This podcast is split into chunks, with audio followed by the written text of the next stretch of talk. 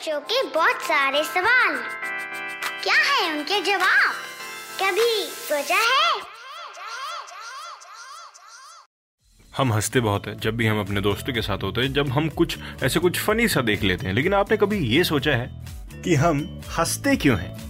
कोई चीज़ हमको जब अच्छी लगती है, या कभी भी, हमारा ये हँसी का क्या रीजन है? आज कभी सोचा है कि इस एपिसोड में हम यही रिवील करेंगे। तो इसको जानने के लिए सबसे पहले जान लीजिए कि हंसना बहुत अच्छी बात है। तो जब हम कहीं खड़े होते हैं, या फिर किसी चीज़ को देखते हैं, या फिर किसी चीज़ के प्रति हम ये एक्सप्रेस करना चाहते हैं कि हम उस चीज़ से कनेक्ट हो रहे हैं तो हमारे दिमाग में एक सब कॉटेक्स नाम की जगह है, जहाँ से हमारे बिहेवियर्स जो हमारे प्राइमल बिहेवियर्स हैं, वो कंट्रोल होते हैं, जैसे ब्रीदिंग बेसिक रिफ्लेक्सेस या फिर आप कह लीजिए हमारा हंसना भी।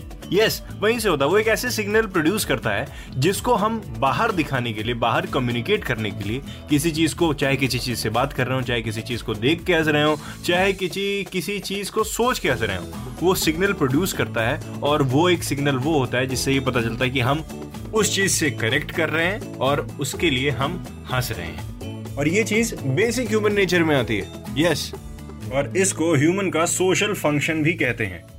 It is a way for us to signal to another person that we wish to connect with them और इसी चीज़ को कम्युनिकेट करने के लिए हम हंस देते हैं। तो आप भी हँसते रहिए और चाइम्स रेडियो के और भी पॉडकास्ट सुनते रहिए। और हाँ कभी सोचा है कि अगले एपिसोड का इंतज़ार ज़रूर करिए, क्योंकि हर एपिसोड में नया क्वेश्चन तो नया आंसर